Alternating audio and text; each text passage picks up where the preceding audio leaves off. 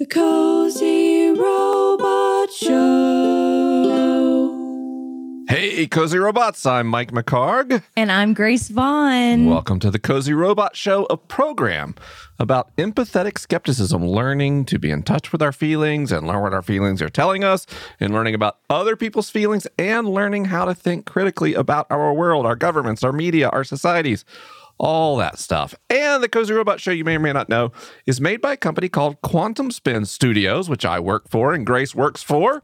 And we as a company care a lot about doing work in a way that centers the needs of human people because that does all our work. We don't employ any AI supercomputers or anything like that. As far as you know. and that means we as far as I know. Beep, boop, Indeed. boop, boop, In fact, beep, I may boop, be a boop. machine and unaware of it. we're all we're all little uh cozy robots. Anyway, continue. I'm sorry. I just uh I just wanted to say in the values we have as a company, I'm happy about two things. Number one, Grace, you took last week off. Yeah. And number two, that you're back this week because I really missed you. I like doing the show with you. I missed you as well and I I really do so enjoy the show and the way I said that sounded like a robot talking. And I do as well enjoy the show. you, Mike. it is very enjoyable. It is wonderful. Um, no, I, I truly do. I really missed it, and I missed seeing all the comments um, p- streaming in. Just a reminder, everybody, that we are live, and so if you have any questions about tonight's episode, is about books. Um, as I tweeted earlier today, we're getting lit literary and we are um and we are uh cracking open spines and uh that sounds a little scary and forceful but i'm talking about books um Tonight we are cracking open, open spines. spines near near near um but anyway world. in a world before the show started everybody mike and i were practicing our um, movie voiceover voices because we are adults. yes, we are good at adulting. We are good at adulting. we are exceptional at adulting. And we were just over and over going, in a world. And that is literally what we were doing before the show started. It's accurate. It's accurate. so, For those of you, we're doing books tonight. For those of you listening in podcast land, can I just tell you something? I'm happy you're listening in podcast land. I really Yeah. am.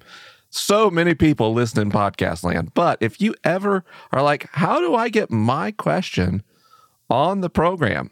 Just remember, we record in front of a live internet audience every Monday at 5 p.m. Pacific, 8 p.m. Eastern. You can join us by going to cozyrobots.com slash watch.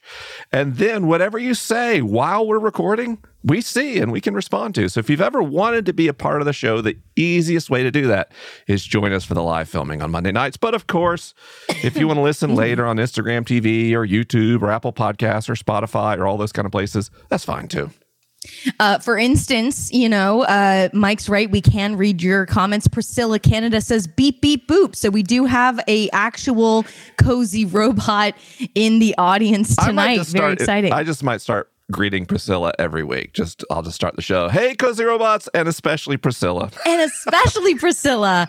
Um, if you are, if you tune in live with us, you know Priscilla is is one of the people who greets us first, usually the first comment of the night, and we talk about it after the show. We're like, ah, and Priscilla was there. it's lovely. bring- literally brings a smile to our faces. Truly, absolutely.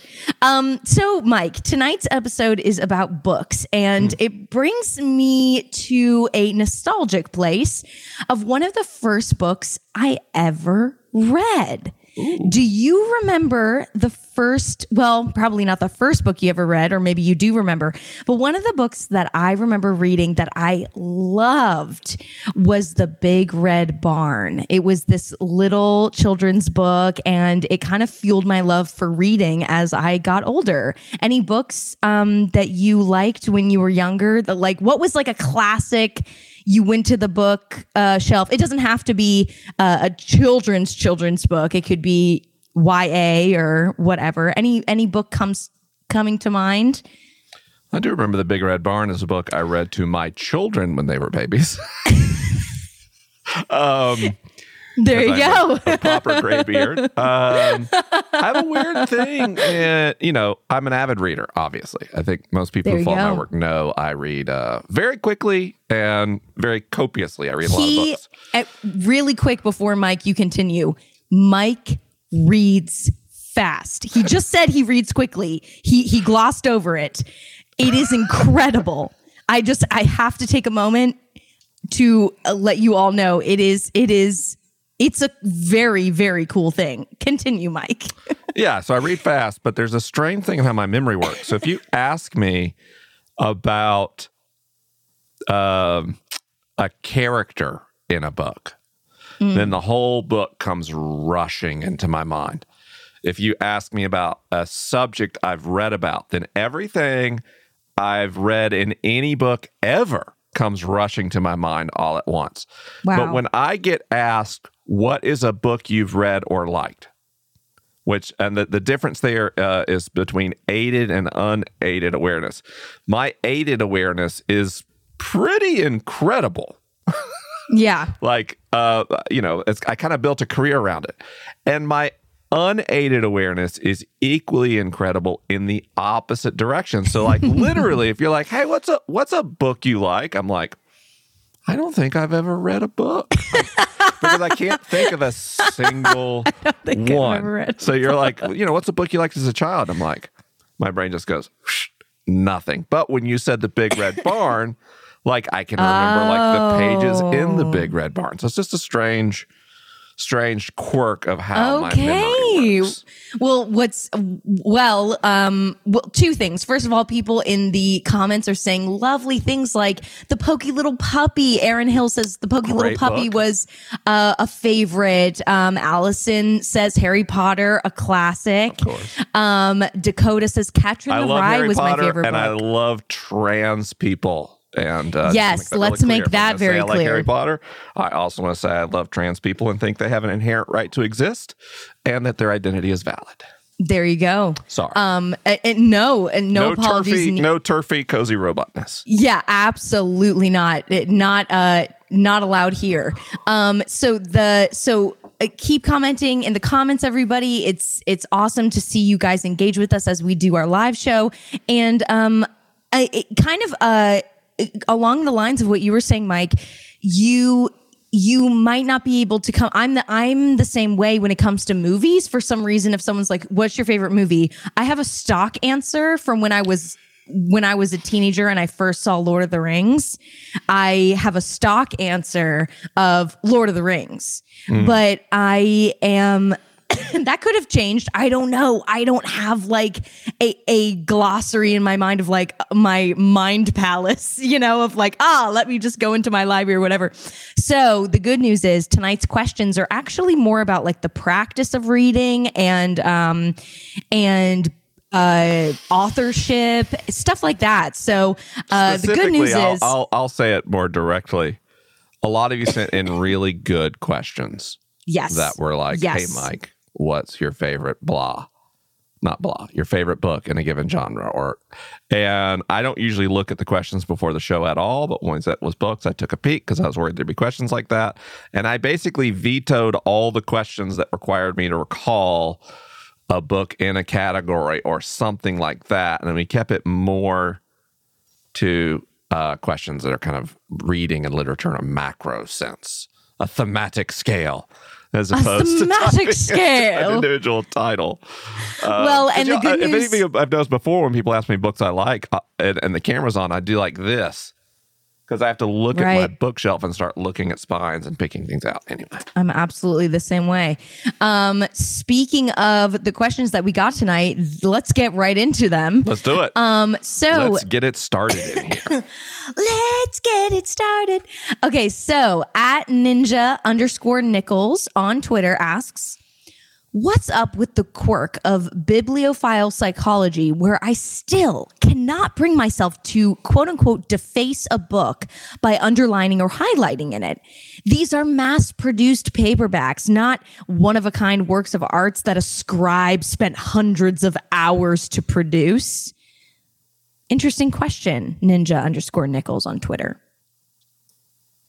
Yeah, I'm I'm to answer it But first, For those of you listening, Mike is checking out his bookshelf currently. I am looking for a beloved book I've read dozens of times.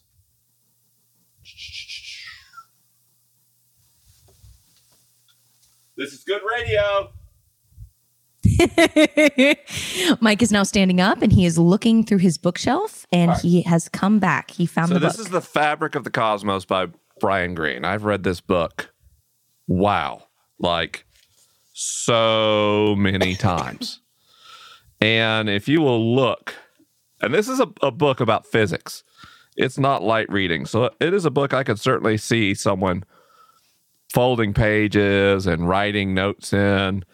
And I want you to look at the cover and the back cover and the spine of the book oh and the pages of the book. It is, I would Pristine. say, pristine. pristine. Um, because even when I read a book, I don't open them all the way because I don't like to stress the spine. So I just kind of partially open the book when I read. Also makes it easy to turn pages quickly. So I get nervous when guests, even close friends, pick up my books because too. then they like uh, they look like they're trying to murder a book because they like I don't know they try to open it 360 degrees. and I never or extraordinarily rarely leave marks in books. Now I might sometimes I buy books uh, for reference to write a book of my own, and I mark in those books, and I feel this like grief, like I have I have profaned a beautiful and sacred object. Uh, which is to say, I have a lot of personal identification with this question. So much. It just resonates with me. And not the foggiest clue of where that comes from psychologically. Um, at all. And I know I definitely had a therapist talk to me one time about my thing with books. And I can't remember what she said about why. I don't like to loan my books to people. I don't like to like uh, take my books to a used bookstore. They are my family. They are my friends. They are who I spend the most time with. Um, and I I'm drawing a total blank because I heard and not read that, and I don't remember things I hear. I only remember things Things that you read in your I perfectly read. pristine so books. I would like to congratulate uh, our ninja friend here right. on uh, stumping me right out of the gate. right out of the gate. not often I get a question that I just like. I've got nothing, but I, I have nothing well, what is other so than uh, uh, mad props for me too. um one one of uh, was something that's quite interesting when I saw that question I added into the Google Doc is um I know that Elizabeth Gilbert the author of Eat Pray Love she devours books. She her favorite books are waterlogged and have notes in them and stickies and they're all bent out of sorts. Um, from what I've seen on her Instagram, um, it could be just one book that was like that, but that's she. Um, I I recall her saying that they're well loved, and I think that it's interesting how some people have a well like for them is uh, is uh, stark. Um, I, the, I think people well love things in different ways. Um, yeah. I mean, this is my cell phone. Uh, you can't see in Radio Land, but it looks like I just got it from an Apple store. it looks Um, I mean, I again pristine. I just am really careful with my things and really particular about them. Um, and uh, and you know, when people beat their phone up, I don't care. But like, if I see people like a well loved laptop, I literally am like, "What are you doing to that poor, poor, poor digital creature?" Well, So technology is it, it strikes me it strikes a different chord in me. I feel like I've got to be very precious with technology. Uh, I'm precious with my books as well. Um, but but there you have it. Well loved, different across cross boards. Um, speaking of, so Mike, you just mentioned that you uh, read and process better when you read rather than hearing something. Is that I have correct? almost no memory of things I hear and almost total memory of things I read. that is really fascinating. I have an auditory processing deficiency. See, that's that's diagnosed, and I have severe deficiencies with uh, working memory. I have very little working memory or short term memory. So Oh. my brain has compensated by uh, committing things to long term memory much faster than most people are able to. Well, that is that kind of perfectly leads us to our next question. Christian Ham on Instagram asks, "Are there practical tips for the way you digest material versus reading just to get through a book?"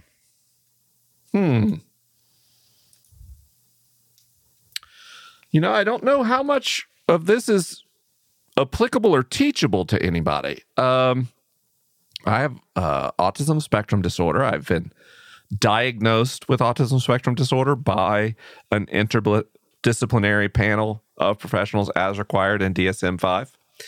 Um, and I had incredible difficulty reading as a child like really profound difficulty. I was slow to read, uh, slow to write.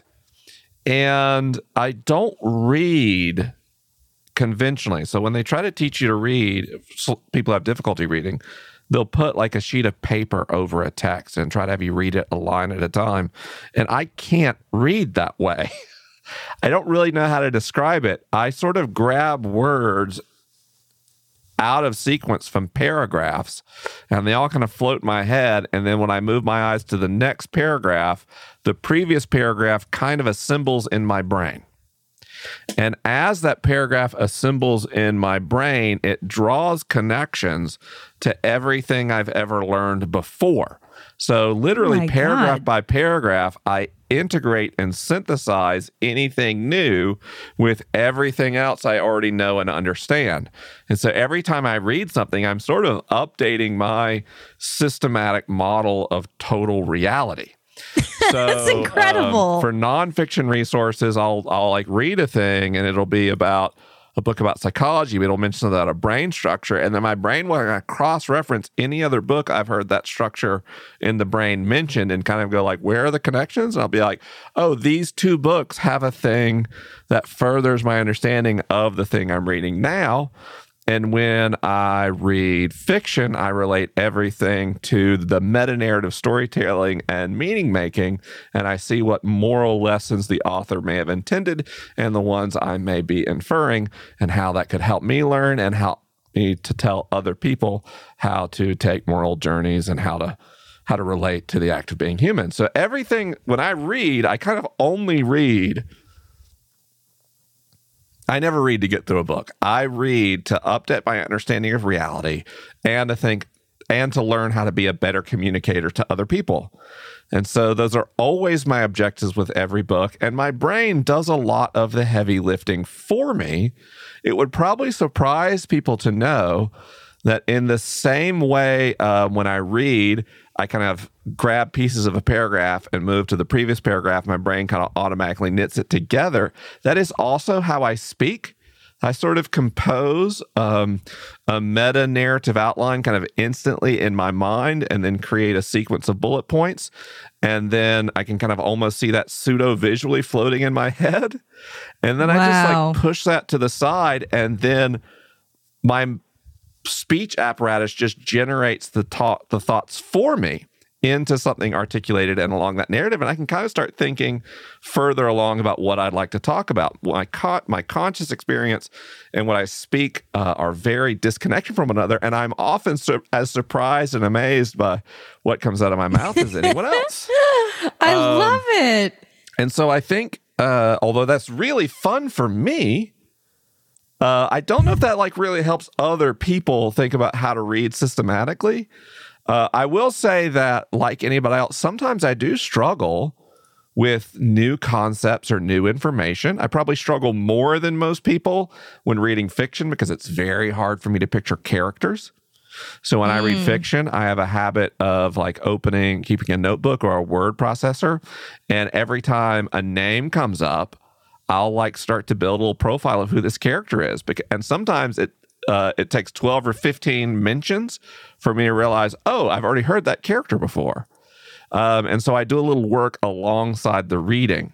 Uh, in the same way that when I read nonfiction, there's key terms that are new to me. I'll pause my reading, I'll look up the definition, and I'll usually open maybe a, a, a- spreadsheet and keep track of new concepts and little notes on how they relate to other things. Whoa. And that's only like the first time I read The Fabric of the Cosmos, I really couldn't understand half of what uh, Brian Greene was talking about, or certain concepts about around time and relativity um, were were challenging.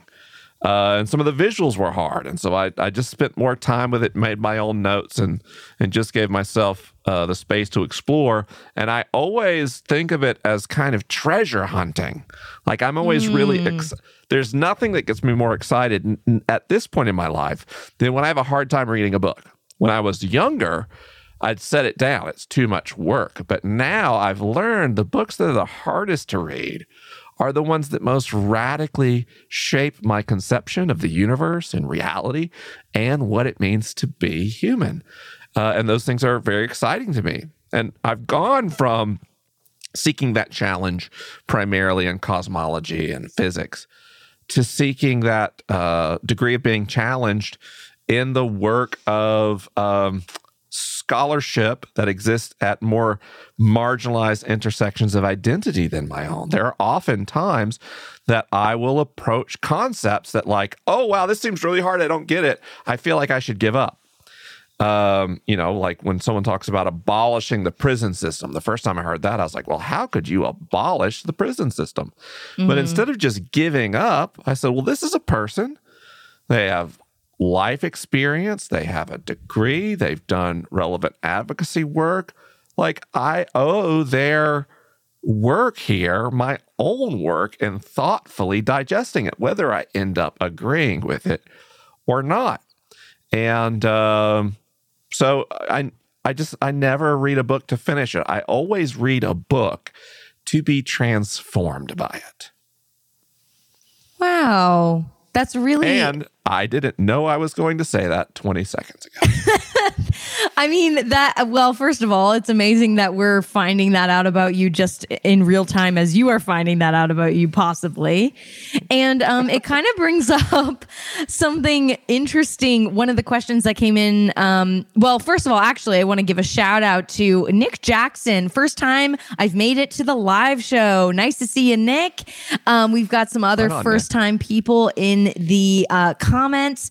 Someone asked in the comments, and I'm keeping an eye on the amazing comments you guys are sending in. For instance, Allison said, ear- about our earlier discussion, Allison said, My therapist and I have used books to track my past since some of my most integral moments are directly tied to what book I was reading at the time. Beautiful Wow. comment. Thank you for um, throwing that into, or, um, you know, putting that into the discourse tonight. Um, and then Rob Wood on um, is coming from YouTube, and Rob says paper versus ebook. Does it really matter? Any thoughts on that, Mike? Oh gosh, you know, there's been lots of studies here, and um, they have advantages and disadvantages each. At the end of the day, both are perfectly valid ways to read. Both can uh, offer very high levels of retention and comprehension. Uh, they do offer subtly different cues to the brain. Um, I've gone back to buying a lot more paper books, and that is to use tactile memory in conjunction with what I'm reading. I find that when I read ebooks, I don't know what book I read something in because it's associated with like a Kindle or an iPad. Whereas when I read physical books, I can kind of remember like what that book felt like and what the cover looked like, and it helps me bring in more of my uh, my brain and body memory forms into the information cataloging and synthesizing experience. Um, now, of course, you don't uh, cut down trees for an ebook, But based on the carbon footprint of building digital electronics and plastics, it can take many hundreds of books that are digital to offset the cost to construct a single Kindle or iPad. So it's not quite the environmental slam dunk that many people think it is. And of course, we also know that, uh, you know, forestry uh, done well is a very sustainable resource, whereas uh, plastics are a fossil fuel resource, which are not not sustainable in the same way. Um, so when we've done studies, they don't make a huge difference in like reading comprehension scores or um, you know they do fine in the educational system either form. Uh, so I think it comes down to personal pre- personal preference and maybe a little bit. Um, if you're going to keep an e-reader for a long time, it can arguably have a, a lower impact on the environment if you're a heavy reader than buying paper books. That's really interesting. I would expect it to be the other way around.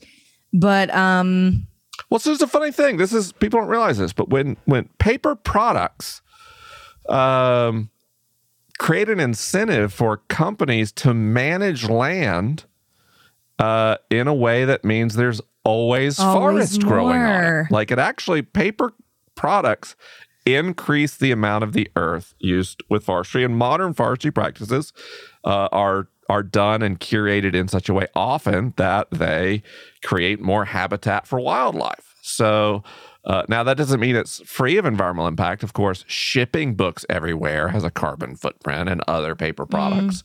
But um, you know, when when things are made of paper, paper companies plant more trees. So 30 years from now, there's still more paper again.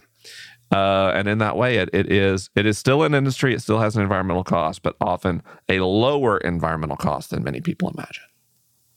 Mike, a little bit off topic, but I do want to get to this question because it's really interesting. And you mentioned being transformed by books earlier.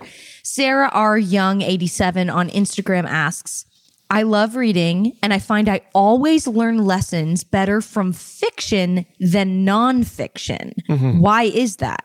Yeah, of course. That that that's a very common experience. And it has to do with the way that our brains process fictional narratives. So when you read a story and and this is very important, you identify with the protagonist in some way. Right? There's a reason storytellers um, try to make protagonists that are very relatable, that seem to be good people. Even anti heroes have some redeeming quality to get you to identify with them. Um, and when that happens and you start reading a story, a lot of your cognitive defense mechanisms disengage. You don't think nearly as critically reading fiction as you read nonfiction when you get swept away. And It doesn't have to be a book. It can be a, a comic book, it can or a graphic novel, it can be a television program, it can be a film. And um, studies have shown that when people are engaged in a story and the protagonist of the story learns something, within two weeks, most people will remember not that the protagonist learned that, but that they learned that. And so this can be really Oh. effective when authors include factual information in their books. But when you're writing fiction, you can say whatever you want. It's not like unethical, but then people learn what the protagonists learn. And we actually have tropes and urban legends that came from fictional narratives that people read and then their brain said, well, that must be true. Why? Because their cognitive defense mechanisms were disengaged by the story. So, in that way, number one, we can both learn a lot from fictional narratives. And number two, we also have to be careful to identify those learning moments so we don't take away the wrong lesson from a, fictional narrative especially a common example would be things involving you know science or history um, you know you might a lot of fiction books are set in in reality like fictional settings where you know they're they have we have the same presidents or we have the same line of kings or something in in the old world. Uh, but then in some critical way the world would be different and they'll talk about that in the story but then people who don't have a deep knowledge of history this fictional history becomes their actual history. Uh, but it, it has to do with the way that I, I've I've said a few times um, that storytelling is actually, I think, the most powerful human technology ever made because of its extremely unique potential to shape our thoughts and our responses. In fact, another study showed it was related about smoking cessation. And they found that um, if you told people the facts, the information about what smoking does to your body, uh, that was less persuasive in getting people to change than if you told people a story about a child who lost a family member to lung cancer. Um, and even they've done other studies where they would t- t- tell people the facts of what a charity did. And then another story, they, they told a story about how someone's life was impacted. And they actually took blood samples before and after. And in the second group, not only did the people who heard a story have a much higher likelihood to give money to that charity, they also had higher levels levels of oxytocin in their bloodstream because their bodies actually reacted to the story in a way that uh, they did not to the information. Wow. Is that kind of is that similar to getting chills if you're reading a book or watching a movie where your body has uh, a, a actual reaction to I know this is getting off topic a little bit from books but when when we're reading something that really uh, resonates with us and it, and it gives us a bodily reaction Our brains what is make that the stories real. So our brains are. What, how do I say this?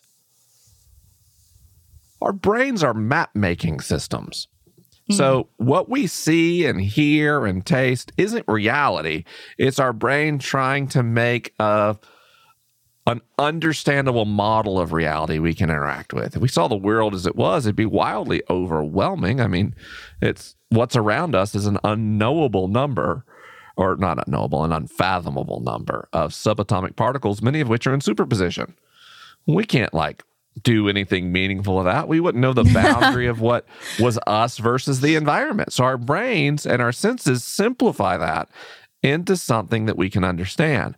And that neural hardware that derives that from our senses can also employ that same hardware in our imaginations. And so when we get engaged with a story, someone guides our imagination, our visualization process. But when you, we've seen this very clearly in brain imaging studies, when we imagine things, if you imagine an elephant, similar things happen in your brain to when you actually see an elephant. So we mm. have genuine sensory and emotional and physiological responses to imagined stimuli because of the power of our brains.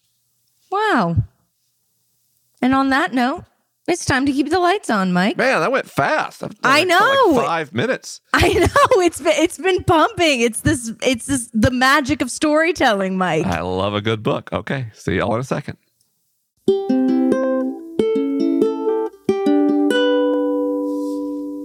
We're so glad that you join us on the Cozy Robot Show.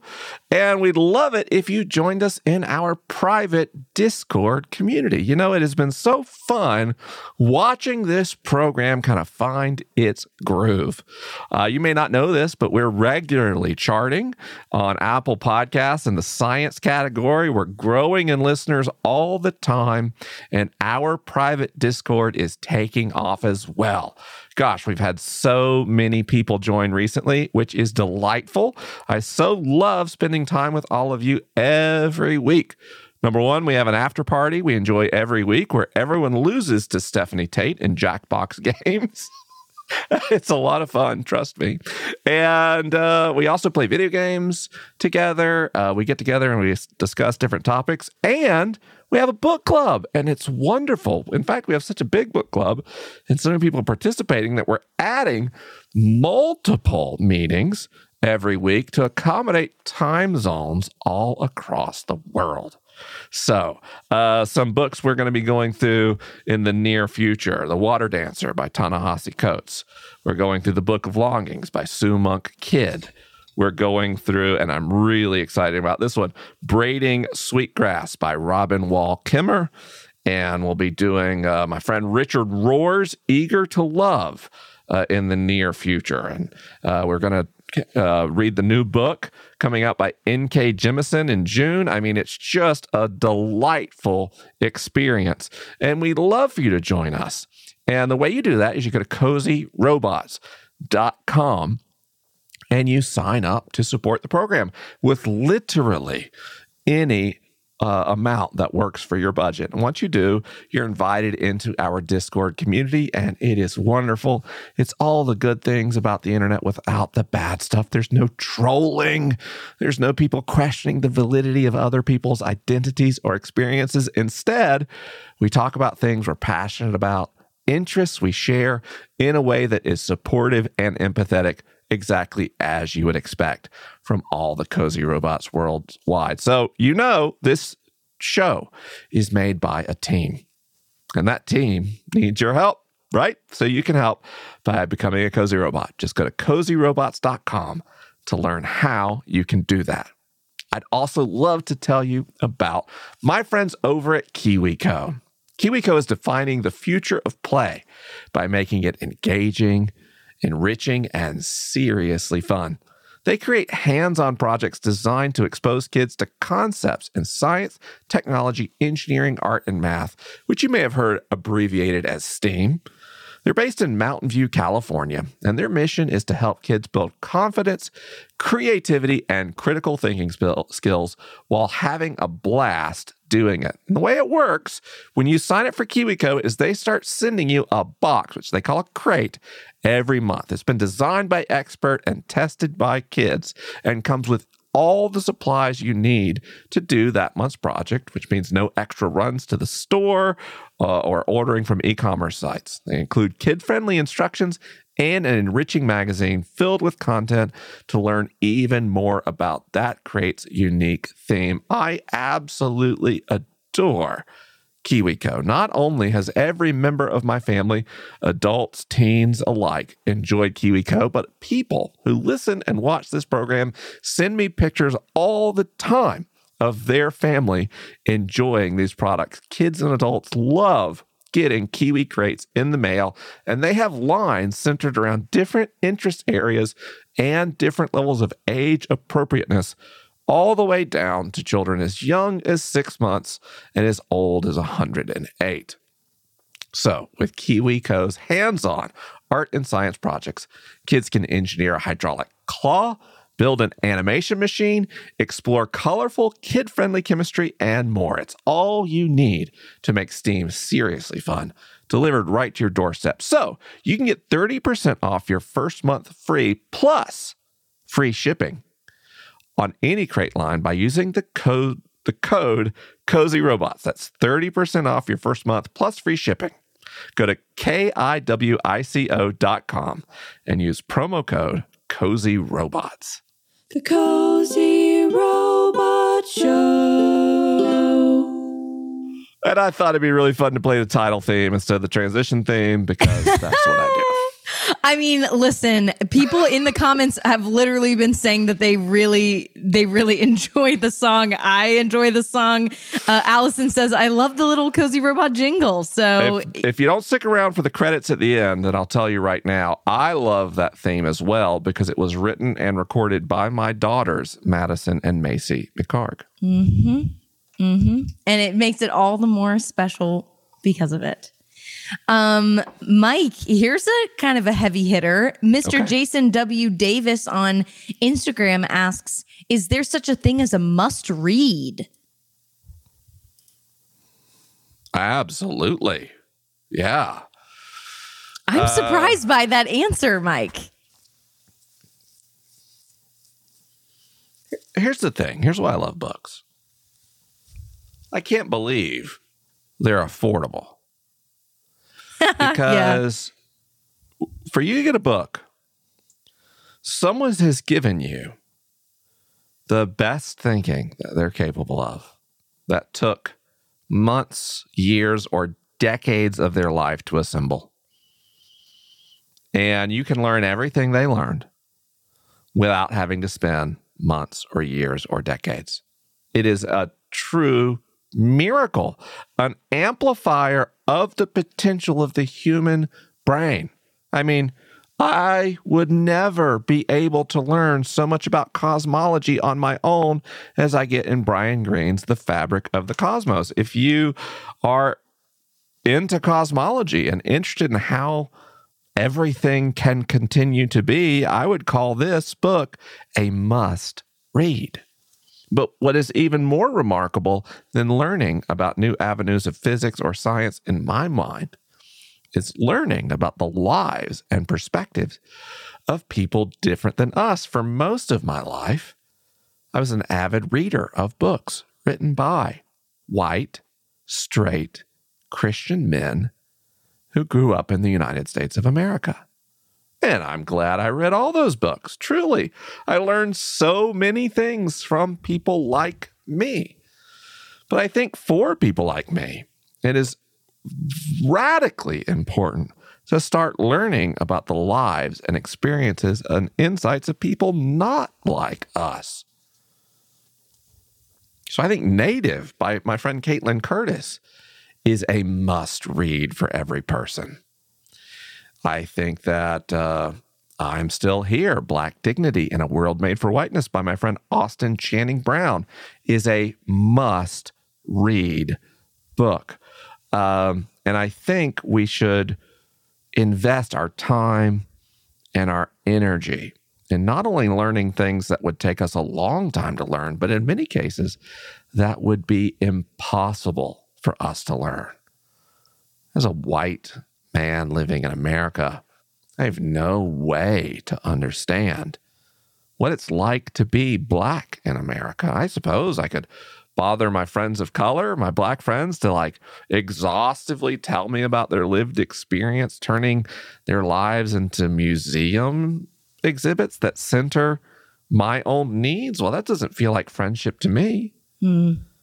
So, in the meantime, black writers with incredible talent and true mastery over the art of writing have documented their experiences and compelling arguments for other ways the world could be. Those, those books are must read to me. Uh, and the same is true when we talk about the kind of liberation theology, if you identify as a Christian, or even if you don't. If you don't like the way that European Christianity and American Christianity have shaped the world, you owe it to yourself to see what Latin American scholars and Central American and South American uh, theologians have done to recontextualize faith and liberation theology.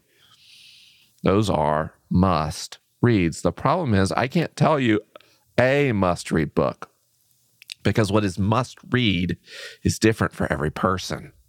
To know what you must read, you must cultivate a sense of self awareness. You must learn where your blind spots are in the world and then invite through the miracle of books perspectives you would otherwise never have access to.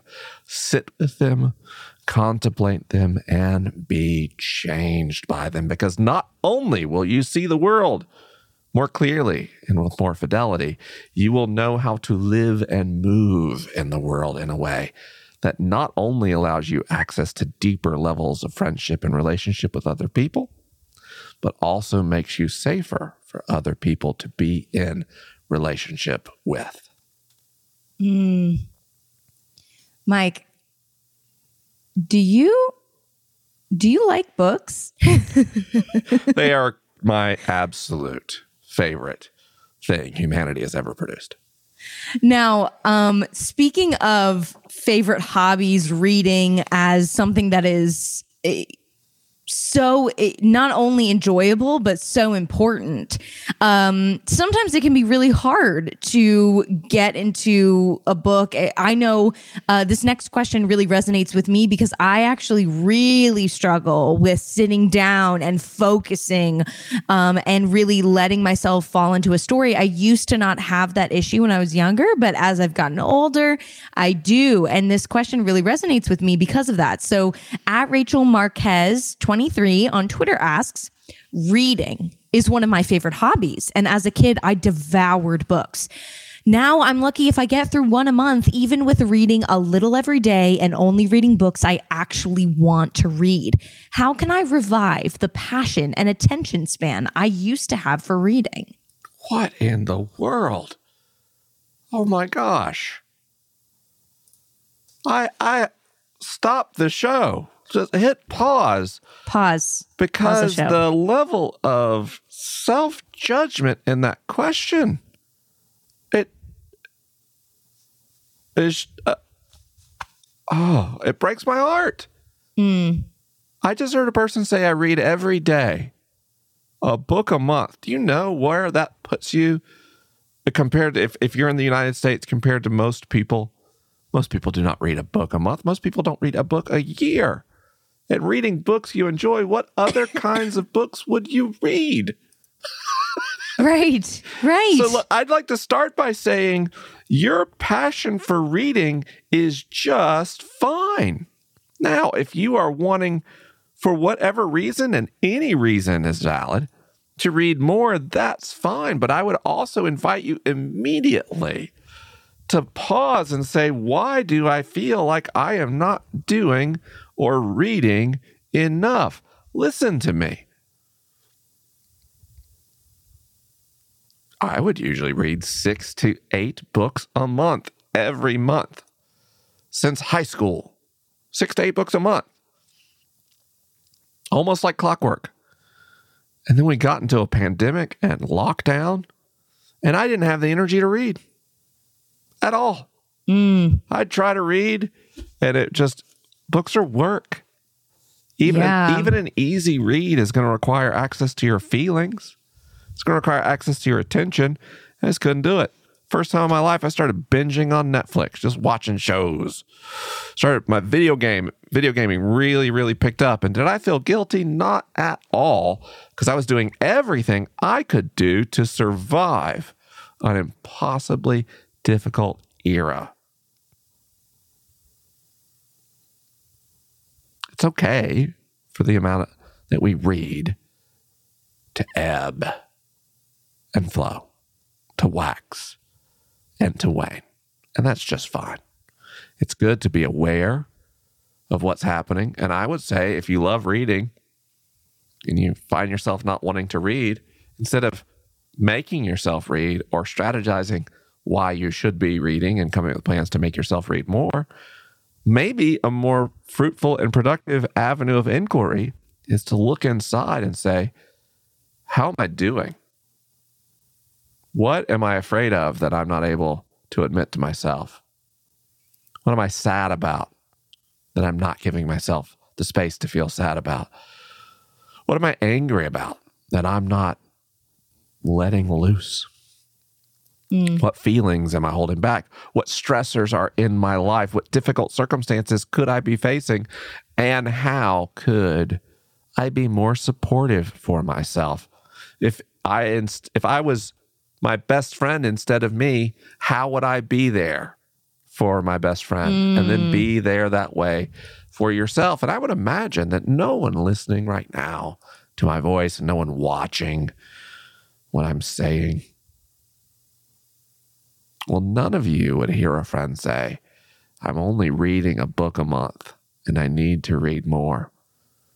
And you in response would say, Well, you lazy, good Right. for nothing, worthless person, get to work.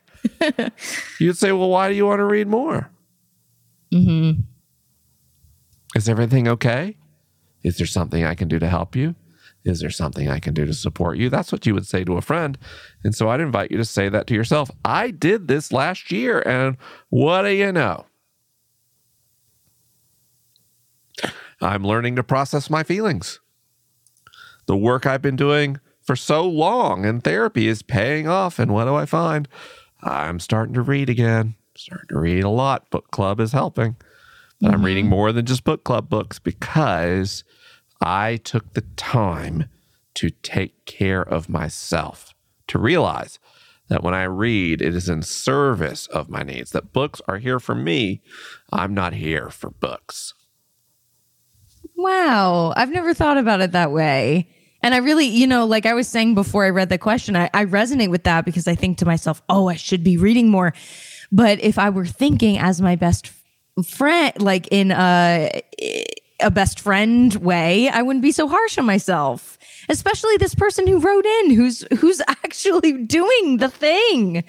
Um, and uh, yeah, okay, very helpful. Thank you, Mike. Um, Bob has a fantastic question. Sent it in just now live from Facebook. Bob says, dialoguing with others around. Let me just share this so that we can all see. Um, fancy. Dialoguing with others around books from diverse voices has been one of my favorite ways to read. How do you find or start a book discussion group? Are there good rules for engagement that allow open dialogue but is safe? Oh, wow. Gosh. Yeah, it's, Bob, that, that's a gold star question. it is. Um, I'll admit I don't know how to start book or discussion groups. Uh, I have an completely unfair advantage. I am uh, a a mid tier author with a couple books that have uh, been bestsellers in their categories, and uh, in the last I don't know how many years, coming up on 10 years. I don't know how many millions of people have listened to me talk on a podcast, but it's a lot. So when I want to start a book group, it's pretty easy to get enough people to show up. And so I just want to admit that when that wasn't true of me, I was terrible at starting book groups and I tried all the time. So uh, I just like to admit um, what I know and what I don't know. And I don't know how to get people interested in a book group. Now, facilitating a book group. Um, and I, I like to think in terms of facilitating, not leading. I don't like to lead book groups, but I, I do enjoy facilitating them. Um, I pay attention to as I read when I had moments that I was really challenged by a book, when I had a feeling, when I learned something new and I jot them down. And I'll just kind of raise what was happening in a, a, a fiction book or a nonfiction book. And I'll ask other people, what did you feel when you were introduced to this idea? What did you think? What did you wish that the author had said? Was there anything the author said that you think or wish they wouldn't have said? And just kind of invite that kind of open participation in a text. And then when you talk about, you know, diversity or inclusion or or intersectionality, um, I think it's really important one that people are allowed to be curious and allowed to ask questions, and that we admit that sometimes people don't know things. You know, um, if you go back and listen to some of my earliest public advocacy on matters of uh, gender and sexuality, I would conflate gender and sexuality as I was trying to lead public discussions on those matters. And it wasn't because I didn't care. It wasn't because I hadn't done my homework. It's because those ideas were so new to me. I was still parsing out the basics. And for someone who was not straight or not cisgendered, my conflation of gender and sexuality could be really hurtful and even harmful. So, both of these things are true at once. We want people to learn more. That's what we're asking people to do. And we want the people who are impacted by society's ignorance on matters of marginalization to not be harmed further. So, I try to foster a space where it's you can err on the side of expressing your curiosity if you are also willing to err on the side of offering reparation for harm that you've done. Right? So when I have a book club and we're talking about race or gender, or if we have men and women in a group together and we are discussing issues that impact women more than men, it's okay to have questions. And if you step in it, mm. you say you're sorry. You don't get defensive. You don't talk about your intent. We focus on the impact of the words. And I have mm-hmm. found that when that happens, things actually do work out just fine, but you have to set that expectation up front. The expectation that in this space, we are going to accept that people's experiences are people experiences. So you might not understand what it means to be non binary or trans, and that's okay. You don't have to, but you don't get to question the validity of the fact that people are non binary or trans. You might think that defund the police is a terrible slogan, but the people who've been victims of police violence get to share that they've had those experiences, and we're not going to question the validity of those experiences.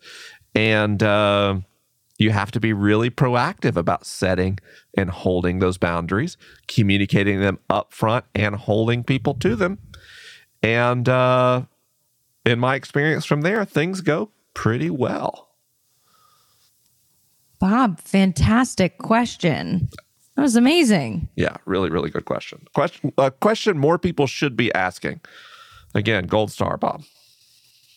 Here's a question that I've always kind of wondered about. So, another Mike on Discord asked, and I believe this other Mike is here tonight. Um, As in the Cozy Robot Discord. Yes, the Cozy Robot okay, Discord. Right on. Um, asks, did the burning of the library at Alexandria really set us back a thousand years? Hmm. hmm. The specificity of the question. I don't think that's answerable. I think a historian could give a better more grounded answer about why that's unanswerable?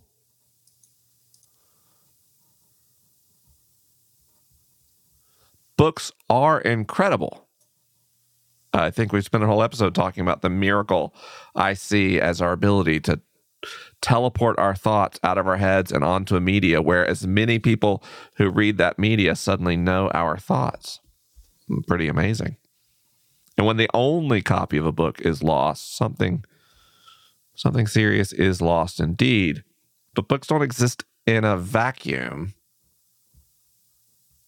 For I think to get set back a thousand years, everyone who'd ever read anything in the library of Alexandria and every person who'd been impacted by that person would also have to have been lost. Um, there's a wonderful notion called the extended mind theorem. And it's the idea that our brains are so flexible that they can even learn when they don't need to know something. so when you learn to read or write, your brain realizes, I don't need to remember that fact. I need to remember where I put it or where I found it. So I have notebooks. And I remember, I might not remember what I wrote in the notebook, but I remember that I wrote that in that notebook and I can go to that notebook and find it. And I can remember what book on a shelf, if I need to get a deeper understanding of something I have in the moment, I can go to and get that understanding. And my brain has even learned, as so many of our brains have learned, that a lot of things are just uh, milliseconds away in a search engine. So there's no point committing them to memory. And libraries are kind of a shared extended mind theorem.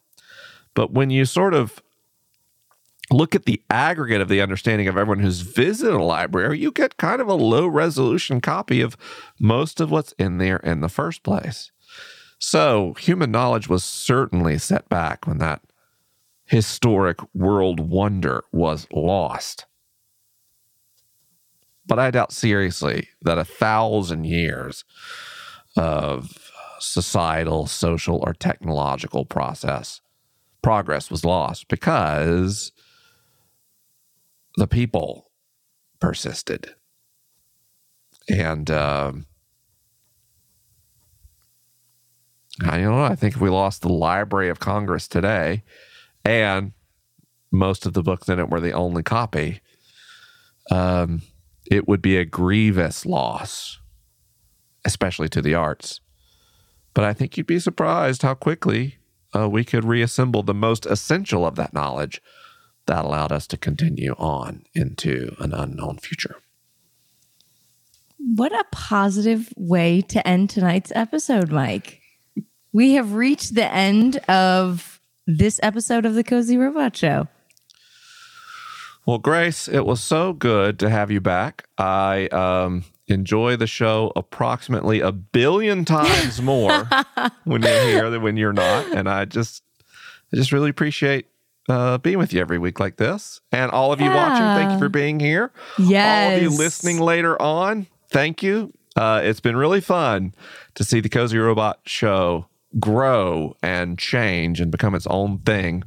And I love the community that's forming around it. And I uh, want you to know that this program is made by the most talented and supportive team in the entire world. So I'd like to thank each and every Cozy Robot.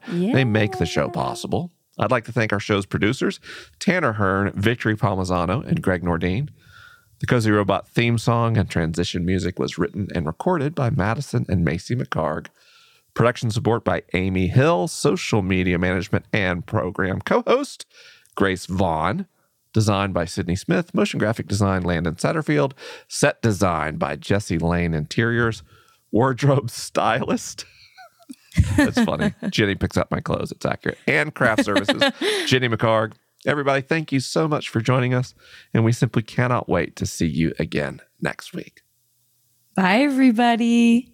The Cozy Robot Show.